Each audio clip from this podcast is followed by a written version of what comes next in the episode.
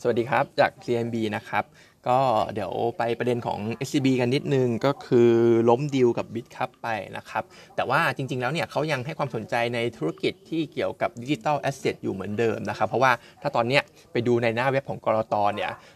ในรายชื่อของบริษัทที่รับได้รับการ approve ในการดำเนินการ Digital Asset Exchange เนี่ยก็จะมีชื่อของ SCBS เข้ามาอยู่ใน list แล้วนะครับ เพราะฉะนั้นก็เขายังคงทำต่อ แต่ว่าภาพรวมคงไม่ได้ดูหวือหวาเหมือนเมื่อก่อนแล้วแล้วก็จริงๆเนี่ยเราก็ไม่ได้มองว่า contribution หรือว่าการทำกำไรอันนี้มันจะดีมากในช่วงระยะสั้นปี 2 ปีนี้ด้วยนะครับ เพราะว่าตอนนี้ภาพรวมการลงทุนใน digital asset มันก็ไม่ค่อยดีเท่าไหร่ มันดูเหมือนจะ risky เกินไปประมาณนี้นะครับแล้วก็อนาคตเนี่ยเดี๋ยวก็น่าจะมีคู่แข่งเข้ามาเพิ่มด้วย ไม่ว่าจะเป็นกสิกรเอยหรือว่าทางแบงก์กรุงศรีเอยที่เขามีการลงทุนไอทีกันไปแล้วเนี่ยผมคิดว่าพวกนี้ก็น่าจะตามมาด้วยเช่นกันนะครับแต่ว่าตอนนี้ถ้ามองในมุมของการลงทุนหุ้นของ SCB เนี่ยผมคิดว่าเป็นบวกมากขึ้นนะครับเพราะว่านักลงทุนที่ลงทุนหุ้นในกลุ่มนี้อยู่เนี่ยก็คงมองแล้วแหละว่าตัวธนาคาร SCB เองก็เหมือนจะหันมาโฟกัสอะไรกับ core business ของตัวเองมากขึ้น สนใจกับธุรกิจธนาคารตัวเองพื้นฐานตัวเองมากขึ้น ไม่ได้หวานแหเหมือนเหมือนเมื่อเดิมเหมือนเหมือนเมื่อก่อนตอนที่ประกาศยันแม่นะครับผมก็เลยมองว่าตรงเนี้ยเป็นเรื่องดีซะมากกว่า มุมมองของนักลงทุนเนี่ยน่าจะมองบวกกับประเด็นนี้ ก็เลยมองว่าหุ้น SCB เนี่ยยังซื้อได้นะครับถึงแม้ราคาหุ้นเมื่อวานจะปรับตัวขึ้นมาพอสมควรแล้ว แล้วก็ถ้าไปดูในกลุ่มแบงก์ใหญ่ด้วยกันนะครับสามตัว BBL KBank SCB เนี่ย แล้วก็เทียบกับราคา target price ของ consensus เนี่ย SCB ยังมีตัว upside เยอะที่สุดอยู่นะครับ เพราะฉะนั้นส่วนตัวก็ยังแบงก์ใหญ่เนี่ยส่วนตัวก็ยังเชียร์ซื้อ SCB อยู่ ในขณะที่ house ของเรา GMB เนี่ย analyst จะเลือกเป็นตัวของ BBL อ่า BBL นะครับ เพราะเรื่องของความ asset quality ที่มีคุณภาพอะไรประมาณนั้นนะครับในขณะที่ตัวของบำรุงราษฎร์ตัวนี้ก็ perform ได้ดีเหมือนกันนะครับตัวของราคาหุ้นปรับตัวขึ้นมาต่อเนื่องนะครับ ซึ่งดูโมเมนตัมแล้วมองว่ายังไปต่อได้ ก็เลยคิดว่ายังซื้ออยู่ พี่เกษมก็มองให้ซื้ออยู่นะครับ แต่คิดว่าน่าจะเป็นการซื้อในเชิงของ trading เท่านั้นสำหรับบำรุงราษฎร์นะครับ เพราะว่าอ่าถ้าไปดู upside เทียบกับ downside เนี่ยมันก็ถือว่า risk reward อาจจะยัง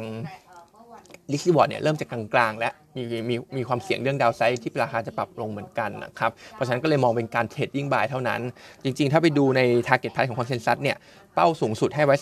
245 ต่ำสุดให้ประมาณ 180 เพราะฉะนั้นก็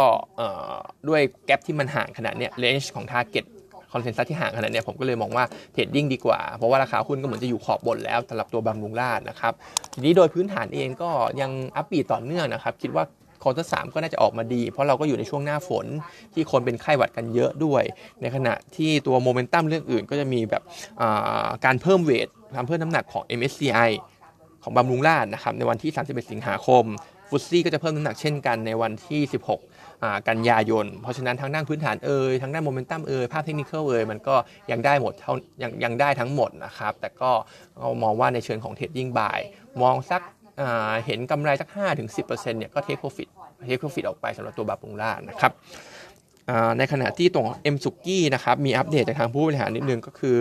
อในช่วงของเดือนกรกฎาคม same store sales growth เนี่ยบวกได้ถึงประมาณ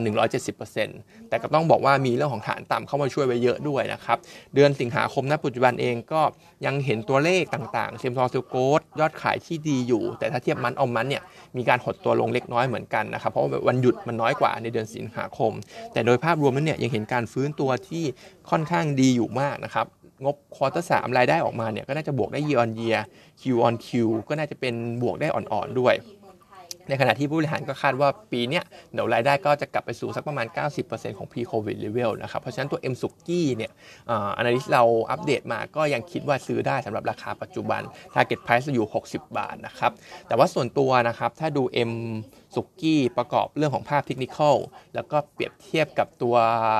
เซนเซนเลสตรองรวมไปถึง after you 3ตัวเนี่ย ผมมองว่าตัว after you เนี่ยจะมีความน่าสนใจมากที่สุด เพราะว่าหุ้นทั้ง 3 ตัวเลยเนี่ยถ้าดูในช่วงของปีครึ่งที่ผ่านมาเนี่ยจะมีภาพของเทคนิคเนี่ยราคาหุ้นจะวิ่งในกรอบที่ค่อนข้างชัดเจนอยู่นะครับตัว M เนี่ยจะวิ่งอยู่ในกรอบสัก 50ถึง58 ตัวเซนเนี่ยจะวิ่งอยู่ในกรอบสัก 11ถึง13นะครับในขณะที่ M กับเซนเนี่ยราคาหุ้นเนี่ยอยู่ในกรอบบนขอบบนเรียบร้อยแล้ว แต่ว่า after you เนี่ยราคาหุ้นอยู่ในขอบล่างอยู่เลย ก็คือเขาวิ่งอยู่ในกรอบสักประมาณ 9.5 ถึง 11.5ราคาปิดเมื่อวานเนี่ยก็อยู่แค่ประมาณ 9.65 เพราะฉะนั้นผมมองว่าในเชิงเทคนิคเนี่ย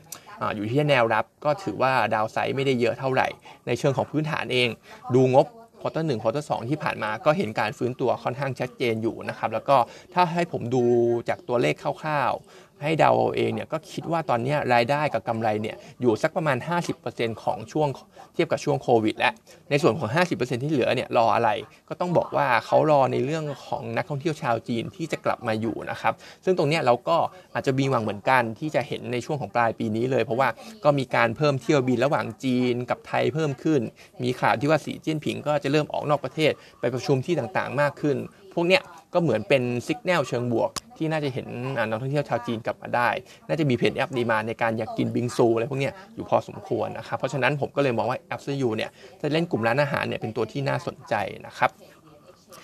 ในขณะที่ตัวของ paper ของเราวันนี้เป็น strategy note นะครับ ก็เกี่ยวกับเรื่องของการปรับเพิ่มขึ้นค่าไฟ ที่เรามองว่าน่าจะเกิดขึ้นแน่ ๆ ในปีนี้ปีหน้านะครับ เพราะว่าตอนนี้ราคาก๊าซแพงมากๆนะครับ ซึ่งเราลองทำ worst case ดูในการปรับเพิ่มขึ้นค่า FT 20%ถึง 30%เนี่ยมันก็จะทำให้กำไรปีหน้าของบริษัทจดทะเบียนที่เรา cover อยู่เนี่ยหายไปสักประมาณ 2-3%เพราะฉะนั้นเนี่ยตัวเลข 2-3%มันก็จะดูไม่เยอะเท่าไหร่ เราก็เลยมอง impact ท้ายที่สุดแล้วเนี่ยจากการปรับเพิ่มขึ้นค่าไฟเนี่ยมันก็ดูไม่ได้เป็นอะไรที่น่าตกใจอะไรขนาดนั้นนะครับแต่ว่าถ้าจะให้ลงรายละเอียดแต่ละ sector เนี่ยก็มองว่า sector ของกลุ่มโรงแรม น่าจะดูน่าจะดูแล้วเป็นตัวที่โดนผลกระทบเยอะที่สุดนะครับแต่ว่าท้ายที่สุดแล้วเรามองว่าเขาน่าจะ pass through ได้บางส่วนจากการปรับเพิ่มขึ้น room rate จากการ recover demand ของการท่องเที่ยวนะครับ ในขณะที่กลุ่มอื่นๆ เอาเป็นตัวที่น่าจะได้ประโยชน์จากเรื่องของค่าไฟขึ้นค่าแก๊สขึ้นเนี่ยก็คงหนีไม่พ้นกลุ่มโรงกลั่นเหมือนเดิมนะครับ เพราะว่าอย่างที่พี่หนิงว่าก็คือเรื่องของคนใช้ดีเซลเนี่ยก็จะเยอะขึ้นจากการสวิตช์จากการใช้พลังงานก๊าซธรรมชาติมาเป็นดีเซลมากขึ้น และปัญหา supply ก็ยังตึงตัวอยู่ เพราะฉะนั้นจากปัญหาก๊าซสูงขึ้นกระทบถึงค่าไฟเนี่ยก็มองว่ากลุ่มโรงกลั่นเนี่ยจะเป็นกลุ่มที่ได้ประโยชน์เยอะที่สุดนะครับ